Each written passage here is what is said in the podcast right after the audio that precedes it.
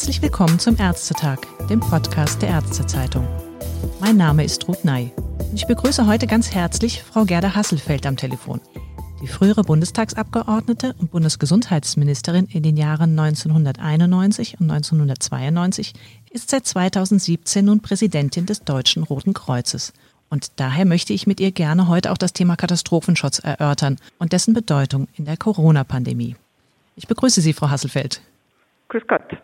Es scheint jetzt ein allgemeines erstes Aufatmen einzusetzen, dass Deutschland bisher zumindest einigermaßen klimpflich durch die Corona-Pandemie gekommen ist. Ist dieses Gefühl so auch beim Deutschen Roten Kreuz vorhanden, einer Organisation, die ja per se große Erfahrungen mit Ausnahme- und Katastrophensituationen hat? Nun, wir sind noch nicht am Ende der Krise. Aber wir können heute feststellen, dass Deutschland besser als andere Länder diese Krise bewältigt haben und bewältigen. Wir haben ein gutes Gesundheitswesen. Das hat sich gerade in diesen Wochen und Monaten wieder herausgestellt. Die Entscheidungen, die von Seiten der Politik auf allen Ebenen getroffen wurden, waren unseres Erachtens richtige Entscheidungen und vor allem auch die Bevölkerung hat mitgemacht. Die äh, Verantwortung der Bevölkerung in Bezug auf Hygienevorschriften, auf Abstandsregelungen, auf Einhalten der Kontaktbeschränkungen und dergleichen war spürbar. Und das alles miteinander hat schon dazu beigetragen, dass wir im Vergleich zu anderen, äh, auch europäischen Ländern, eine gute vergleichsweise gute Situation haben. Aber wie gesagt, am Ende sind wir noch nicht. Nach wie vor müssen die Hygienevorschriften eingehalten werden. Nach wie vor ist es wichtig, auch entsprechend Abstand zu halten. Und ich habe den Eindruck, die Bevölkerung bei aller Öffnung der aktuellen Situation hat auch Verständnis dafür. Im Nachhinein ist man sowieso bekanntlich immer schlauer. Trotzdem ein Blick auch zurück in die vergangenen Wochen. Wie würden Sie das einschätzen? War Deutschland schon zum Start der Pandemie gut darauf vorbereitet oder haben Sie dann am Ende nur alle entscheidenden Organisationen und der Staat entsprechend schnell und effizient genug reagiert? Am Anfang hatten wir in der Tat Probleme, vor allem mit dem Mangel an Schutzausrüstung. Das war nicht nur in den Krankenhäusern, sondern vor allem auch in den Pflegeheimen und auch bei uns im Rettungsdienst spürbar. Zunächst einmal wurden auch von staatlicher Seite hauptsächlich die Krankenhäuser ausgestattet mit diesem knappen Gut äh, der äh, Schutzausrüstung, dann erst die Pflegeheime, die Behinderteneinrichtungen, der Rettungsdienst und ähnlichem. Äh, das war ein echter Engpass, ja auch ein Problem. Dann aber ist alles versucht worden, um dieses Problem auch zu beheben und die kluge Reaktion aller am Gesundheitswesen Beteiligten, nicht nur im politischen Bereich, sondern auch der Ärzte, der Apotheker, der Pflegekräfte, der Rettungskräfte äh, hat dazu beigetragen, dass die Auswirkungen bei weitem nicht äh, so schlimm waren, wie es zunächst einmal vermutet äh, oder befürchtet wurde.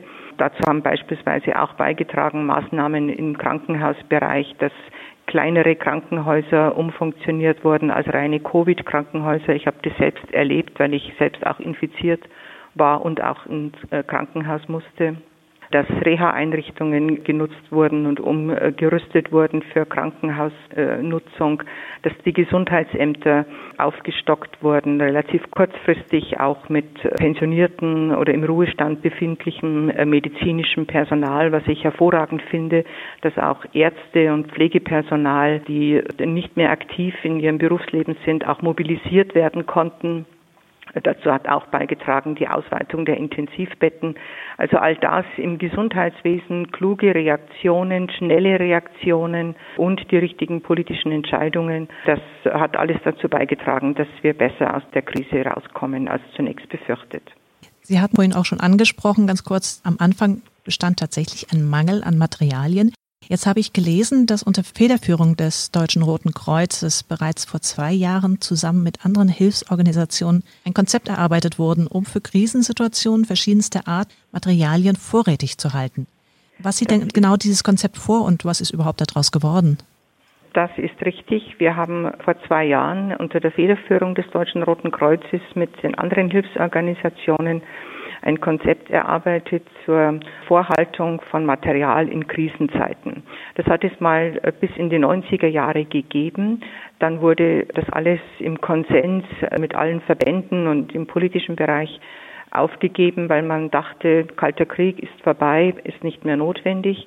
Es hat sich dann spätestens bei der Flüchtlingskrise 2015 herausgestellt, dass wir schlecht vorbereitet sind auf Krisensituationen. Deshalb dieses Konzept, es sieht vor, an zehn Standorten in Deutschland eine Vorhaltung aufzubauen mit Hygieneartikeln, mit Decken, mit Zelten, mit Medikamenten, um insgesamt etwa 50.000 Menschen im Krisenfall zu äh, versorgen. Wir haben äh, nicht äh, ganz ohne Probleme und viele Diskussionen waren dazu notwendig, dann durchgesetzt, dass im Haushalt 2020 immerhin 24 Millionen äh, aus dem Innenministerium vorgesehen sind für ein erstes Projekt für 5000 Personen. Insgesamt sollen es zehn Standorte werden. Nach den Erfahrungen jetzt der letzten Wochen hoffe ich auf eine wirklich zügige Umsetzung. Das darf nicht auf die lange Bank geschoben werden. Wir haben nämlich nicht nur mit möglichen Pandemien einmal zu tun, sondern beispielsweise auch mit Cyberattacken auf Gesundheitseinrichtungen oder anderes auch äh, dafür müssen wir gerüstet sein und das sind wir derzeit nicht ausreichend. Es liegt wahrscheinlich dann also tatsächlich vor allen Dingen an den Finanzen, denn nicht nur die Bundeswehr wurde verkleinert, auch im Bereich des Katastrophenschutzes wurde in den vergangenen Jahren an Personal und Geld geknapst. Und würden Sie jetzt sagen, dass uns das in Krisenzeiten auf die Füße fällt, dass da so eingespart wurde? Ja, wissen Sie, in Zeiten, in denen wir keine Krise zu bewältigen haben, in denen es uns gut geht, da äh, denkt weder äh, die Bevölkerung äh, noch die Politik daran, auch vorzusorgen für schwierigere Fälle. Man kann sich das fast nicht vorstellen. Manchmal ist dann eine äh, Krise notwendig, um das Bewusstsein dafür zu schärfen. Und ich denke, dass äh, diese letzten Wochen und Monate schon dazu beigetragen haben, dass sich sowohl in der Bevölkerung als auch bei den Politikern hier ein Umdenken breit macht. Bei den Aktivitäten in den letzten Wochen würde ich ganz gerne auch mal noch nachfragen, wo genau ist zum Beispiel das Deutsche Rote Kreuz aktiv geworden? Was waren da so die wichtigsten Punkte? Wir haben schon gleich zu Beginn geholfen bei der Betreuung der sogenannten China-Rückkehrer, die mit äh, Flugzeugen damals gekommen sind, in Quarantäne mussten. Da haben wir nicht nur den Transport bewerkstelligt, sondern auch die Betreuung unserer ehrenamtlichen und hauptamtlichen Kräfte sind selbst damals in Quarantäne gegangen, haben sich auch Gefahren ausgesetzt. Wir haben dann weitergeholfen mit mobilen Arztpraxen. Wir haben vier solcher mobiler Arztpraxen, die äh, Ärzte insgesamt entlastet haben. Wir haben eigene Teststationen flächendeckend aufgebaut, mit zum Teil gemeinsam mit den Gesundheitsämtern, zum Teil auch äh, alleine. Dann äh, haben unsere ehrenamtlichen Kräfte viel in Nachbarschaftshilfen, auch in allen Regionen geholfen, dort wo äh, Hilfe notwendig war, beim Einkaufen, beim Betreuen, äh, auch in der zusätzlichen Betreuung in den Heimen. Wir haben in vielen Landkreisen und Städten eine Mitarbeit in den Krisenstäben, die dort eingerichtet wurden. Und äh, in unseren eigenen Kliniken, in den äh, einigen DRK-Kliniken, haben wir auch schwerkranke, zu beatmende Patienten aus Italien und Frankreich aufgenommen, um äh, denen zu helfen. Und nicht zuletzt natürlich auch die zusätzliche Belastung der Pflegekräfte und der Rettungskräfte, die neben der üblichen Tätigkeit eben auch noch bei der Versorgung der Corona-Patienten tätig waren. Ein großartiges hauptamtliches und ehrenamtliches Engagement äh, wie ich finde, das auch so typisch ist für das äh, Deutsche Rote Kreuz, nämlich da zu helfen, wo Hilfe notwendig ist, unabhängig davon, ob man gerade äh, Lust oder Zeit hat. Das ist auch wirklich ein breites Spektrum. Sie haben auch vor kurzem, habe ich gelesen, einen Vorschlag gemacht, dass Ehren- und Hauptamtliche des Deutschen Roten Kreuzes als Spielplatzkümmerer eingesetzt werden, die dann bei Kindern auf die Einhaltung von Abstands- und Hygieneregeln achten. Wie ist denn dieser Vorschlag in der Politik angekommen und was genau können oder sollen die Helfer da machen? Ursprünglich ging diese Idee ja auch von äh, der Familienministerin, Frau Dr. Giffey, aus. Wir haben uns bereit erklärt, hier zu helfen mit auch äh, ehrenamtlichen Kräften, dort wo diese Hilfe benötigt oder erbeten wird. Entscheidend tun das ja die Kommunen, die dann die Spielplätze wieder öffnen. Wir glauben, dass die Öffnung der Spielplätze angesichts der großen Zahl an Familien, die keinen Garten haben, allmählich notwendig ist, um die Familien zu entlasten, aber auch um den Kindern den nötigen Freiraum zu geben.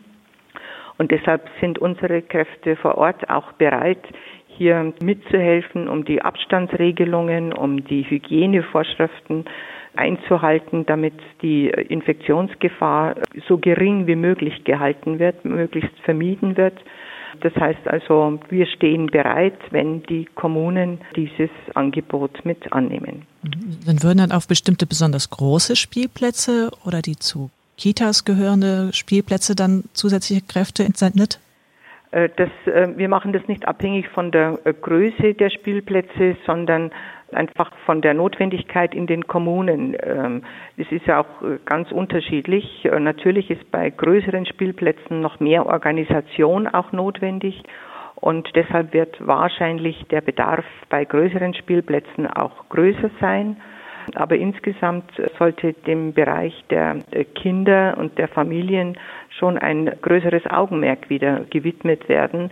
Es geht nicht nur um äh, Arbeitsplätze, äh, sondern es geht auch darum, den Kindern eine gute und notwendig gute Entwicklung zuteil werden zu lassen. Und da gehören die Spielplätze schon auch mit dazu.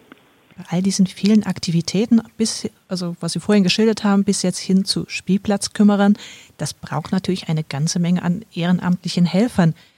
Haben wir dann genügend Bürger, die bereit sind, sich ehrenamtlich in Organisationen wie dem Deutschen Roten Kreuz zu engagieren?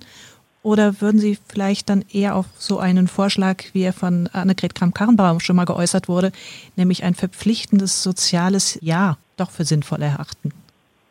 Wir spüren schon ein großes Engagement im ehrenamtlichen Bereich in der Gesellschaft allgemein, auch beim Deutschen Roten Kreuz. Im Übrigen, die letzten Jahre haben wir kontinuierlich eine Zunahme der ehrenamtlich Tätigen beim Deutschen Roten Kreuz. Das ist, finde ich, sehr äh, erfreulich. Äh, manche erstaunt das auch, weil man oberflächlich betrachtet gelegentlich den Eindruck hat, ähm, dass dem nicht so sei. Also wir können da wirklich eine positive Entwicklung verzeichnen. Trotzdem wird es, glaube ich, schon zu einer wieder auflebenden Diskussion über ein Pflichtjahr führen also die jetzige Situation.